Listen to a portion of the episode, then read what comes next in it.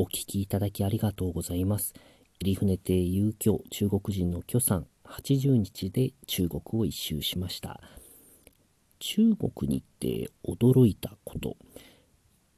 いろいろありますが、これは日本ではあまり見られないなって思ったのが、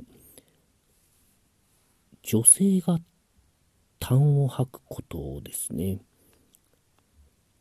あまり日本で見たことがないんですよね、その女性が痰を吐く。まあ、えー、きっと見えないところで、えー、吐いておいでになるとは思うんですけど、その、普段日常で、駅のホームとかで、あんまり皆さんも見たことがないんじゃないかと思います。なかなかの破壊力ありますね。あの、あのすごいスラーっとした綺麗な若い女の子が、ペッていきなり、そなん、えって思いますね。あの、なんて、あの、ちょっとビビりますね、男として。怖そうだな。で、そのなんですか、おばさんとかも、なんで2人で楽しそうに笑って話してるおばさんいるんです歩いて。はははは、カッペ怖いですね、あの。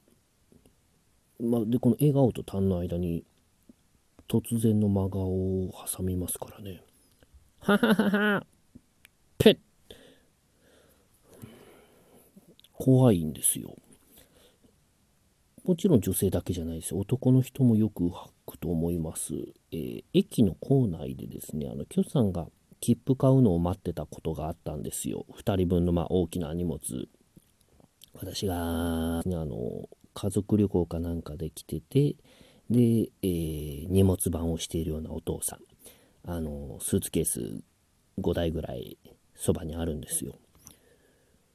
で、見てたら10分ぐらいの間、ずっと痰吐いてましたね。もう、荷物の周りが、くるっと痰ですね。痰です。